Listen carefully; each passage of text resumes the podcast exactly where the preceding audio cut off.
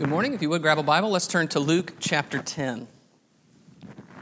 Luke chapter 10. Good to see you this morning.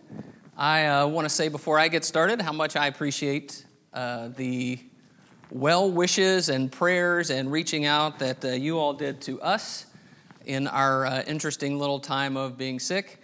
And uh, so we, uh, we appreciate that so much, and uh, we're all feeling better, although I know that that still makes everybody a little skittish. Uh, I was thinking about Taryn had left his glasses up here. I thought, oh, I'll take him his glasses. And I thought, well, I don't know. He might not want to accept anything from me at the moment. But uh, anyway, we appreciate so much you guys uh, thinking about us.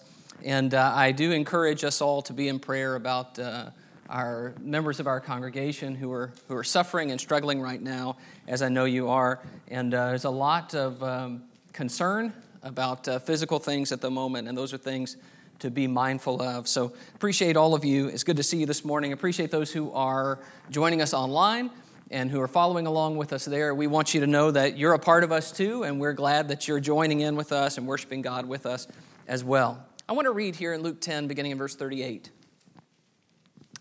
Luke 10 38, it says, Now as they went on their way, Jesus entered a village, and a woman named Martha welcomed him into her house. And she had a sister called Mary who sat at the Lord's feet and listened to his teaching. But Martha was distracted with much serving. And she went up to him and said, Lord, do you not care that my sister has left me to serve alone? Tell her then to help me. But the Lord answered her, Martha, Martha, you are anxious and troubled about many things, but one thing is necessary. Mary has chosen the good portion, which will not be taken away from her. So Jesus tells Martha, You are anxious and troubled about many things. Do you relate to that at all? Anxious and troubled about many things. We regularly do battle with anxiety, and it is my judgment that that battle is only intensifying in our present moment by all the ma- measures that we use as a nation, particularly the measures of diagnosis of anxiety disorders and depression, we are an increasingly anxious nation. And a lot of those studies were done before 2020, which has certainly not helped in the different measures of anxiety. So let me remind you that we are increasingly anxious despite the fact that we are a remarkably wealthy nation. That hasn't changed it we are increasingly anxious despite unprecedented advances in the realms of medicine and technology, in spite of the fact that we have access to most of the knowledge that has ever existed in the world, and many of the experts who hold the knowledge, we have access to them. Despite the fact that we're able to communicate with one another and with people across the world in ways that have never before been seen, we are still anxious. In fact, to me, that raises some questions of its own. I don't know about you. It raises questions like why is anxiety higher in wealthier nations? Why is it that it doesn't help us to have more money and more stuff? We still just feel more anxious. Why do our devices make us feel worse? Or why is it that information doesn't help us be at peace? What I'm trying to get at is that in a world like ours, learning to manage our anxiety is not a luxury, it is a survival skill. We must understand what is making us anxious and what to do about it. So I started thinking about uh, different levels, age levels, and how they deal with anxiety in different ways. Our young people are battling anxiety. Our teenagers live in a digital world where they are constantly on and constantly evaluated, and they are liked or disliked. They're always concerned about whether they are missing out on something. And when they look for work, as they move into adulthood, there is a tremendous pressure to, to pick the right work and to do things that are going to be not only fitting for a lifestyle that they want, to pay off the debt that they've accumulated for college, but also that somehow fulfill all their greatest and wildest dreams. So, researchers say that of all the generations, the millennial generation is the most anxious. The middle aged battle anxiety. That is, we enter into that part of our lives where we begin to wonder Have I accomplished what I wanted to? Is my life what I thought it would be? And we worry for our children, and we worry for our parents, and we, we worry. We have anxiety about ourselves and about those around us. The older battle anxiety because there is uncertainty in the air today, and so they worry for their health and for their retirement and for the future of the nation they're leaving to their children and grandchildren. On and on and on. No matter what stage of life you fit in, you have so many things to worry about. So I don't know about you, but I, I wonder will the political rhetoric in our country ever cal- calm down? I mean, I thought an election would do it, an election didn't do it. You know, is this the way we're going to be from now on? Will we ever be able to put the masks away? Is this just the way we're going to be? And we wonder and we worry will we even be able to be with the people that we love? So, how do you find peace in a world like that? Somewhere, quietly, the voice of Jesus is calling Martha, Martha. You are anxious and troubled about many things, but one thing is needed. I want to talk for a few minutes about finding peace in an anxious world. Jesus is telling us there is a way out, and we need to listen to him. I want to talk about it this way. I want to ask some questions about anxiety. The first is this uh, Why are we so anxious? Sometimes the anxiety that we feel is internal, that is, it comes from within us. And I believe that's what's going on with Martha here. In verse 38 of Luke 10, in verse 38, it says, Now as they went on their way, Jesus entered a village, and a woman named Martha welcomed him into her house. So she wants Jesus in her home. That's a good thing, but it's also a lot of work because Jesus doesn't usually travel alone. He's going to have a big entourage, lots of disciples around him, and so Martha is not just feeding him or taking care of him, she is instead feeding and taking care of a large group of people who are now in her home. And so in verse 40, it says, But Martha was distracted with much serving. So, what she does in verse 40, she went up to him and said, Lord, do you not care that my sister has left me to serve alone? Tell her then to help me. So she tries to get Jesus to correct Mary to come help her. Isn't it interesting that when you feel anxious, you very often turn on other people and begin to criticize and be difficult with other people because you are feeling something, you then attack others. We become very unpleasant when we are anxious people, and our relationships suffer. So, verse 41 the Lord answered her, Martha, Martha, you are anxious and troubled about many things. This word, anxious and troubled, means to be upset or distressed or alarmed. Martha has a lot on her mind and it is upsetting her. It's taking her in a lot of different directions. But I want to point out that this anxiety is internal. That is, it's not that Martha is in a situation that's so desperate and so difficult that she doesn't know how to handle it. This is not a desperate, difficult situation. She's having some friends over. No, what's going on here is something that's coming from within her. She is feeling something that is coming from Martha.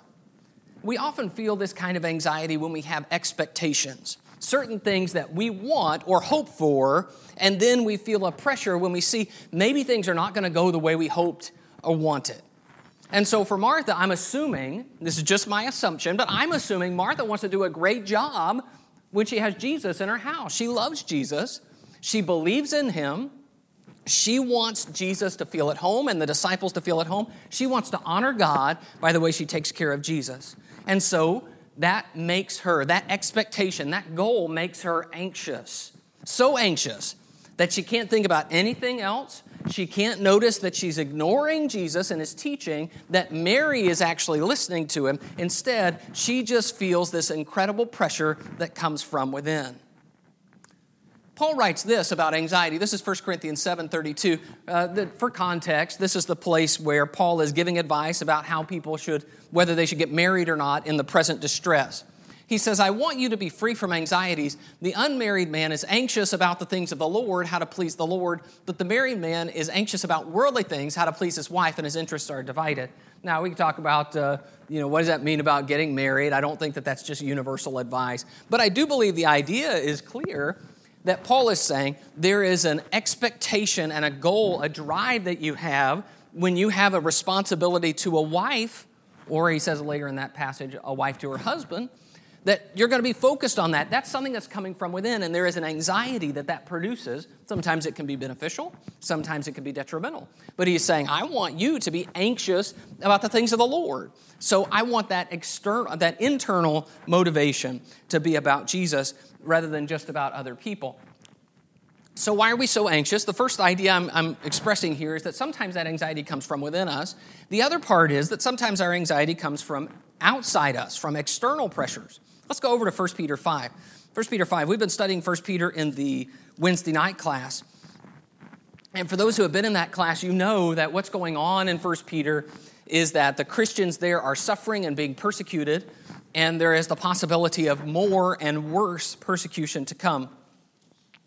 So in 1 Peter 5, beginning in verse 6, 1 Peter 5 and verse 6, Peter writes, Humble yourselves, therefore, under the mighty hand of God, so that at the proper time he may exalt you casting all your anxieties on him because he cares for you.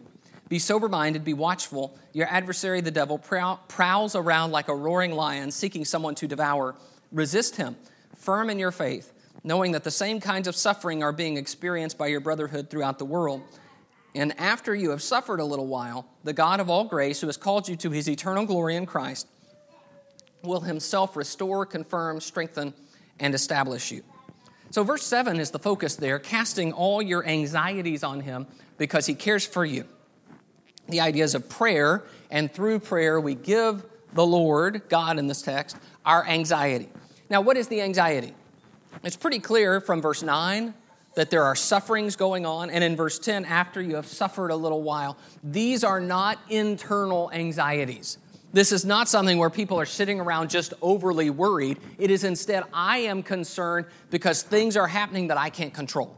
And whenever that happens, we feel anxiety because it's going to be negative, it's going to be hard, and we have no control over it. That kind of anxiety is also natural, but it is external. And what he is saying here, what Peter is saying, is that we can take those anxieties to the Lord and cast them on him because he cares for us. And in that, we watch out, verse 8, for the devil who is walking about like a roaring lion seeking to devour us. So we bear up under external anxiety when we give it to God. And sometimes, anxiety is both internal, it's coming from me, and it's external, it's coming from outside me. Let's go over to Matthew chapter 6. I want to show you how sometimes it is a combination of the two. Matthew chapter 6.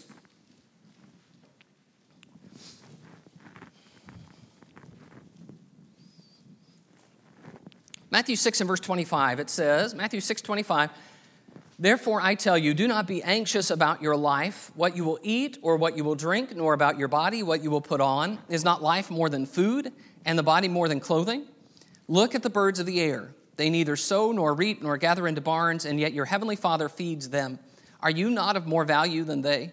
And which of you, by being anxious, can add a single hour to his span of life? And why are you so anxious about clothing? Consider the lilies of the field, how they grow. They neither toil nor spin.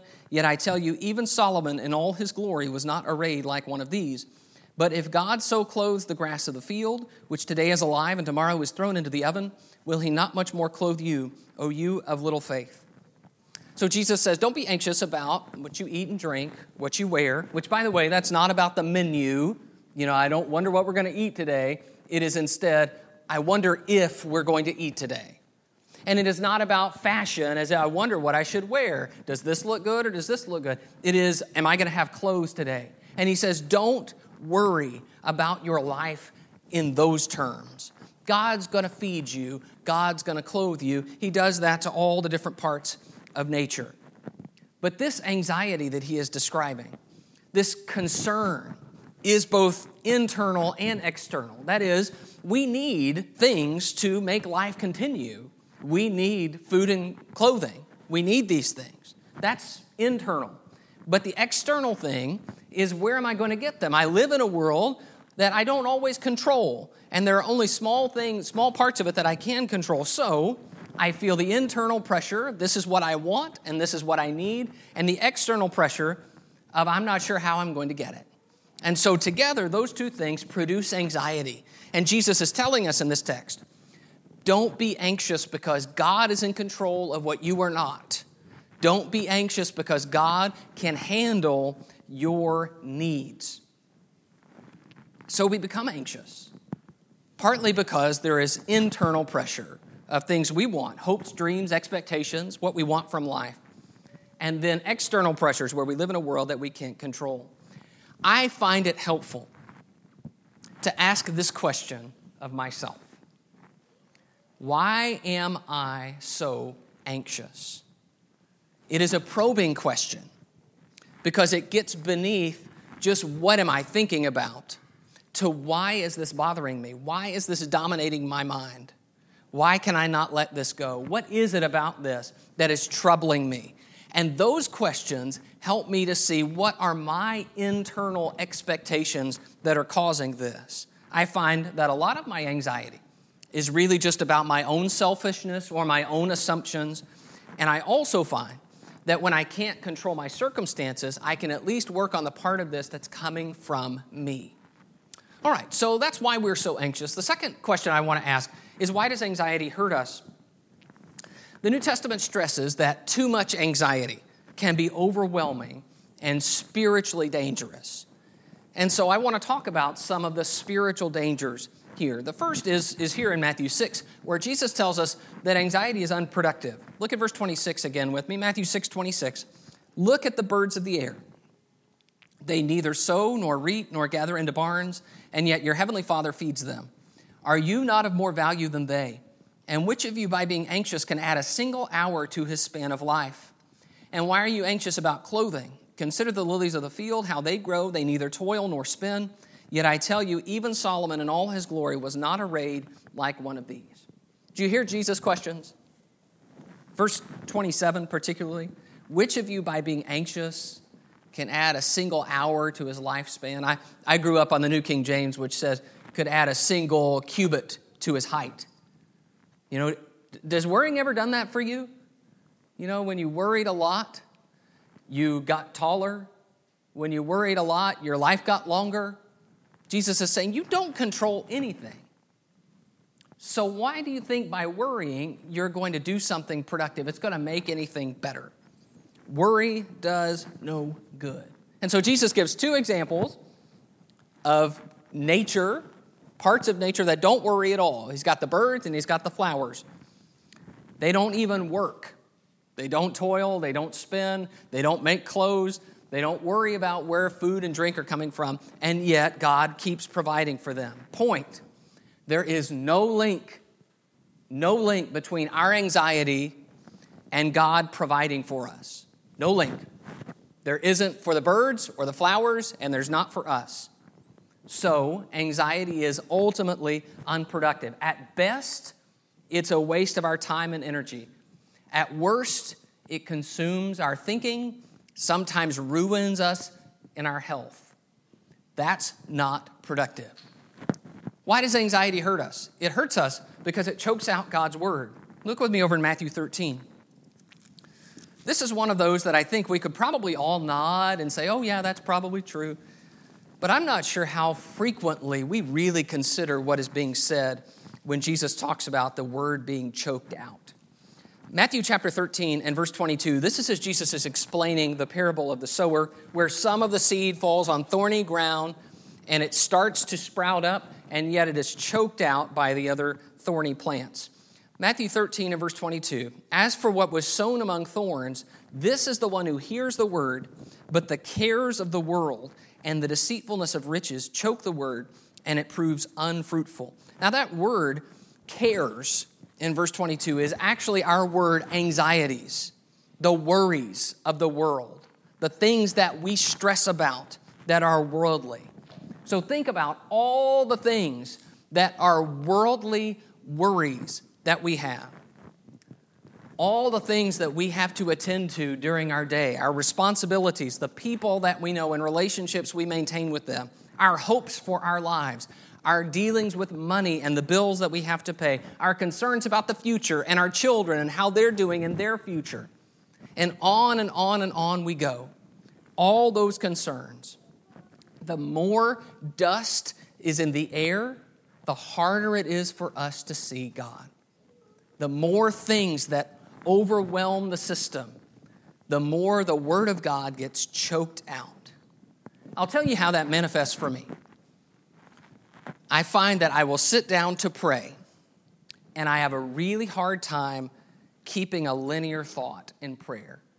As soon as I start talking about one thing, oh, yeah, what about this? What about, oh, I forgot about, that. oh, I need to do that later. Let me write that down. So many worries, so many anxieties that I can't even focus on a conversation with God. Overwhelmed so that I cannot see and hear from God. Our anxieties can be so immediate and so pressing that there's just no room for God. That's exactly what happens with Martha, by the way. Here, Martha is, she can't put the dishes down long enough to listen to Jesus. In fact, here are people listening to Jesus. She's mad at them. She's mad at her sister. Why can't she come help me? Because Mary is listening to Jesus and she is not. Anxiety distracts us from what really matters. It even makes me wonder, as I was thinking about this this week, it makes me wonder if this is not one of the major reasons why people are not terribly interested in the gospel is because there's just so many other things that are demanding their time and attention right now. They seem so immediate, and, and God just seems distant because the word has been choked out. So if you feel that listening to God's word or taking time to read and think and pray is something you don't have time and energy for, or maybe it just seems kind of boring, it may be that anxiety is the culprit. Why does anxiety hurt us? It hurts us because we are at the mercy of circumstances and people. Let's go over to Philippians 4. Philippians 4, where Paul talks some about anxiety.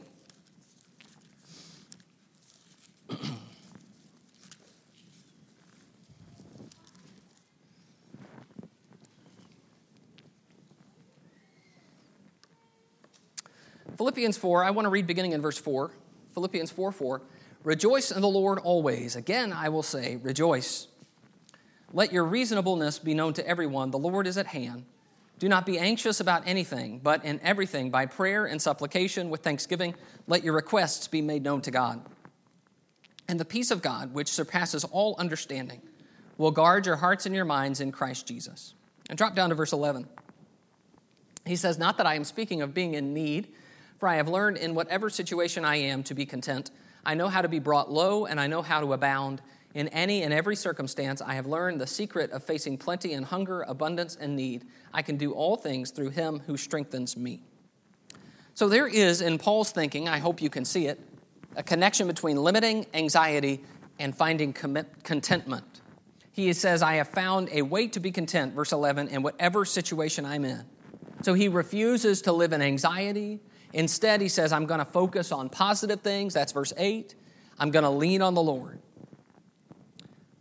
What's intriguing to me about this is that seeing Paul live above anxiety kind of shows us what it would be like if Paul were to live beneath anxiety. If Paul were different, it would look different. He would have happy letters when things were good and angry letters when things were bad he would not be able to say, Rejoice in the Lord always. He could say, I'm joyful because everybody's being nice to me at the moment, which when does that ever happen to Paul? When does that ever happen to any of us? He would say, Oh, I can only be joyful in these circumstances. Oh, I can be grateful, but only when I have everything that I need. And he actually says, No, I've learned how to be in need. Anxiety teaches us, anxiety whispers that so many bad things can happen that we have to always be afraid. Anxiety says you are always at the mercy of whatever circumstance you're in, whatever people you're around, however they treat you. Your mood, your spirit is constantly reliant on others and things that are outside of your control. And Paul refuses to accept that. That's not the way Christians live. Anxiety hurts us because it makes us into the kind of people who are constantly reactive and saying, Only when there's nothing to worry about can I finally be joyful, content, what I should be. Instead, God calls us to something higher, to live above circumstances and people and what they do. All right, well, that all preaches kind of easy. I think we're all in agreement with what we've said so far. I don't think anybody is saying, no, my anxiety is really good. The question then is, well, what do we do about it? And I want to spend the, the rest of our time presenting some biblical strategies for managing our anxiety. The first, and probably all of these are going to be kind of duh, but that's okay. We need to actually think about how we do this and what it should mean for us. What can we do about it? First, pray. First, pray. Philippians 4 and verse 6. Philippians 4 and verse 6 says, Do not be anxious about anything, but in everything, by prayer and supplication, with thanksgiving, let your requests be made known to God. So, Paul doesn't just say, Don't be anxious. He gives us a path for how we handle things that we would be anxious about. He says in verse 6 Don't be anxious about anything, but in everything, by prayer and supplication with thanksgiving, let your requests be made known to God. He uses four different words to describe prayer. Four words, which makes me think he has thought a lot and dealt a lot with this issue because he's going to say it over and over again. Think about how much different would it be if I put four different words for pray as the, the uh, emphasis of this lesson? Pray and make requests and supplications and thanksgiving. Pray and pray and pray and pray. But there is a movement in these ideas. When we have anxiety, we feel anxiety often as just a big blob of worry and concern. And Paul says, don't be anxious. Instead, verse 6, let your requests be made known to God. The question here is, what do you need? Not what, what all could go wrong. What are all the potential situations that would be unpleasant for you? The, the idea is, what is your request? What do you want God to do? And this is very productive. This is very helpful because it says, if I had God acting on my behalf, here is what I would like. God, will you do this for me? And this is an action step. We are moving here from anxiety towards something that's actually productive. What do I want God to do? How can God handle this? I believe that kind of articulation and specificity is very helpful. Anxiety often leads us to feel like we are the only ones on the job. Jesus says this is the way the Gentiles live, people that don't have a dependable God. But we know that God will take care of things if we ask Him to. So prayer directly involves God. Verse 7 And the peace of God, which surpasses all understanding, will guard your hearts and your minds in Christ Jesus. So he also says that this peace that comes that we can't explain and is hard to articulate, that this peace will come on us and will guard your hearts and minds. What does guard imply? Guard implies that there are constant threats of anxiety that are coming and attacking us. And yet God can give us something, a peace that will buoy us through all those times of difficulty. We keep asking God, God keeps preserving us. We want to remind you what we read a minute ago, 1 Peter 5 7, casting all your anxieties on Him because He cares for you. Prayer is how we handle anxiety.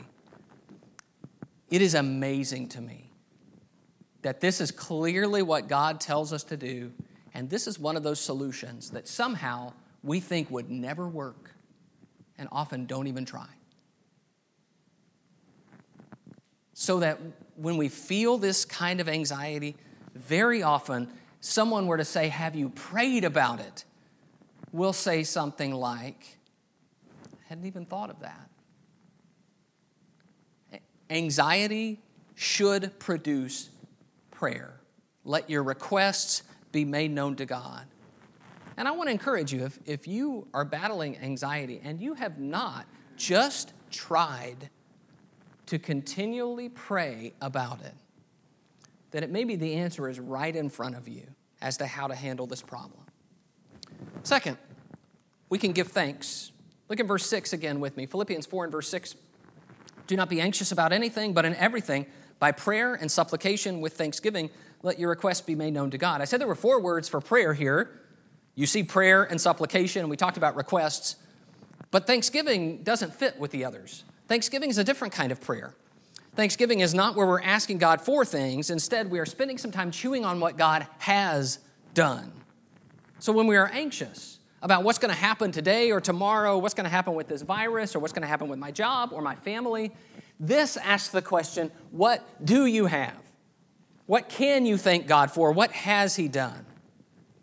Thank you, God, for this breath, for this family. Thank you for the days and weeks and months and years that you've already given me. Thank you for the hope you've given me through the gospel.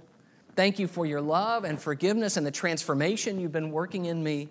Thank you for the happiness and the love that you've given me. Suddenly, anxiety has some perspective when we think to give thanks. Third thing that we can do about anxiety is remember God's promises. Let's go back to Matthew chapter 6. Matthew 6, this is where Jesus takes us when we begin to be anxious. He says there are some things that you know about God and that you also observe about God in the broader world. In Matthew 6 and verse 26, Matthew 6 26, look at the birds of the air. They neither sow nor reap nor gather into barns, and yet your heavenly Father feeds them. Are you not of more value than they? Then down in verse 30, but if God, I'm in Matthew 6 and verse 30, but if God so clothes the grass of the field, which today is alive and tomorrow is thrown into the oven, will he not much more clothe you, O you of little faith?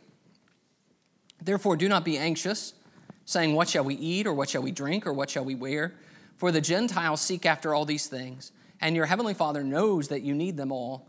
But seek first the kingdom of God and his righteousness, and all these things will be added to you. So Jesus says, look around and do some thinking.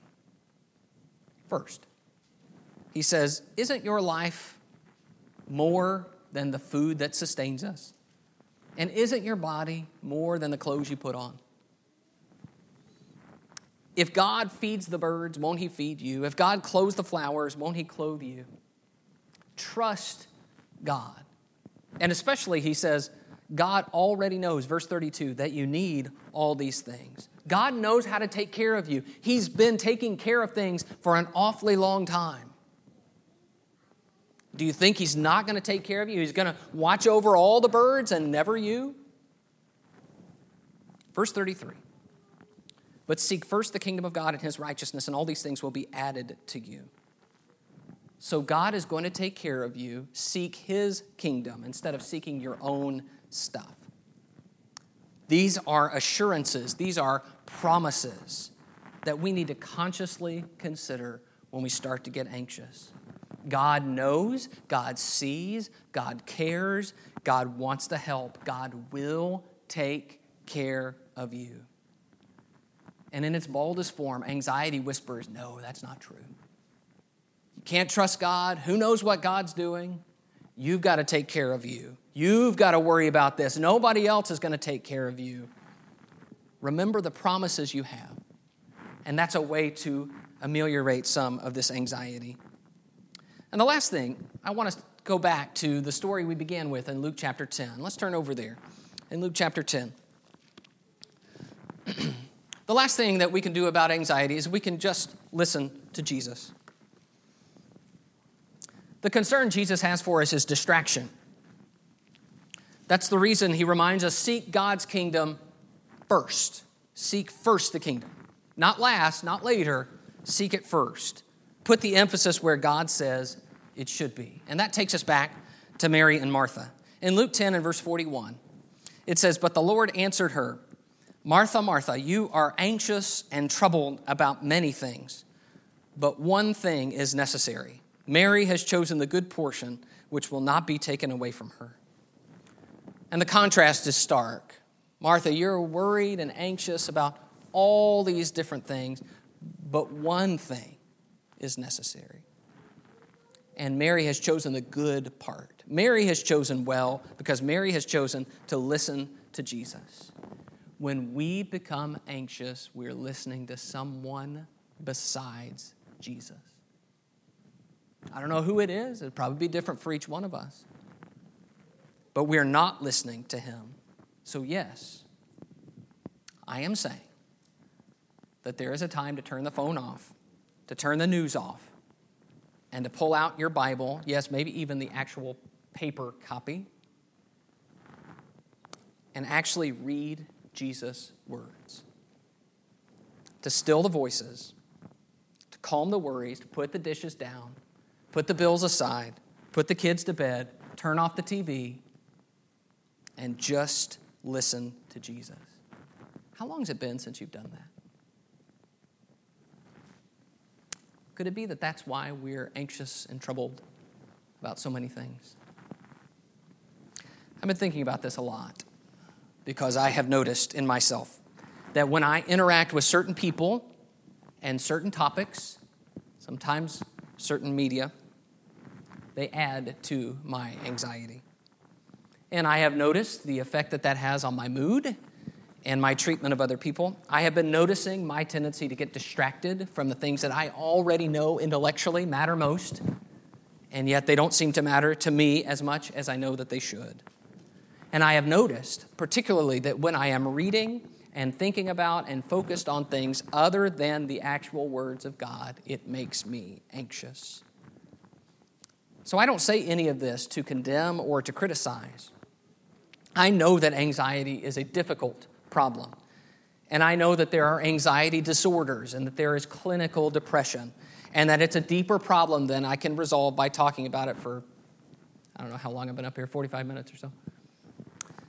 But I believe that all of us will be benefited by remembering the perspective God's word brings. Take some time and actually listen to Jesus. Would you pray with me about that?